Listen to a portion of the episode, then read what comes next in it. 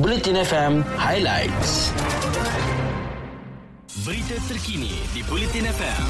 Sumber daripada Harian Metro, Berita Harian, Free Malaysia Today, Utusan Malaysia dan Kosmo. Pemberian vaksin pada hari pertama program imunisasi COVID-19 untuk kanak-kanak atau PIC Kids berjalan lancar malah ramai ibu bapa dan kanak-kanak hadir lebih awal daripada waktu janji temu yang telah ditetapkan.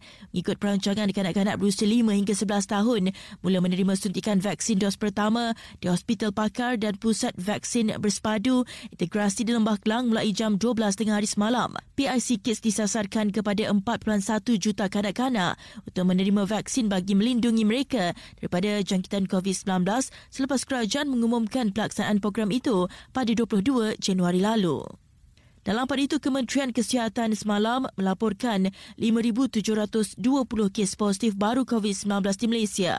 Ketua Pengarah Kesihatan Tan Sri Dr. Nisham Abdullah yang berkongsi ringkasan kes harian melalui media sosial berkata ia menyumbang kepada sejumlah 2,887,780 kes positif wabak berkenaan setakat ini. Seterusnya, Kementerian Wilayah Persekutuan akan menilai kajian berhubung pelaksanaan had laju 30 dan 50 km sejam dalam zon terpilih sekitar ibu negara demi kepentingan semua pihak. Menterinya Datuk Sri Syedan Kasim berkata, cadangan mengenai perkara itu masih berada pada peringkat kajian dan hasilnya akan diumumkan dalam masa terdekat.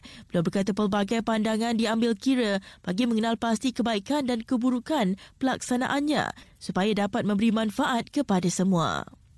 Beralih ke perkembangan lain, lelaki yang dipercayai terjatuh dari jambatan Jertih arah bandar Jertih mengalir ke arah seberang Jertih Besut kemarin disahkan selamat. Timbalan Ketua Polis Daerah Besut berkata, isteri dan anak mangsa hadir ke Balai Polis Certih pada 9.30 minit pagi semalam maklumkan individu yang terjun dari jambatan tersebut adalah suaminya yang terjun kerana tidak tahan dengan kepanasan yang dialami. Isterinya memaklumkan suaminya pulang ke rumah dan memberitahu badan sakit kerana terjun dari Sungai Jertih sebelum dibawa ke Hospital Besut untuk mendapatkan rawatan.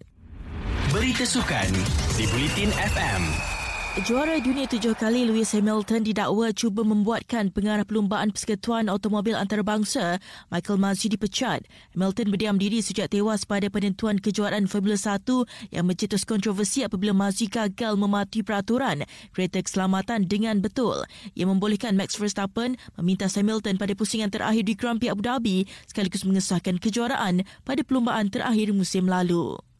Berikutnya bekas pemain sepak takraw negara Suhaimi Yusof Perang dengan sikap segelintir pihak yang menjadikan sukan sebagai agenda politik yang akhirnya memusnahkan pembangunan sukan sepak takraw negara. Sebagai seorang bekas pemain yang pernah menyumbang kepada negara, Suhaimi meluahkan rasa kecewa apabila masih ada lagi individu yang tidak berpuas hati dengan pentadbiran badan induk itu iaitu Persatuan Sepak Takraw Malaysia. Tamanya dia pelik mengapa masih ada pihak yang panas hati biarpun bekas Presiden PSM Datuk Ahmad Ismail mengundurkan diri.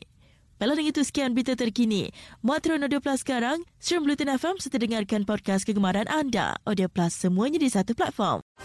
Ikuti berita-berita terkini di Bulletin FM.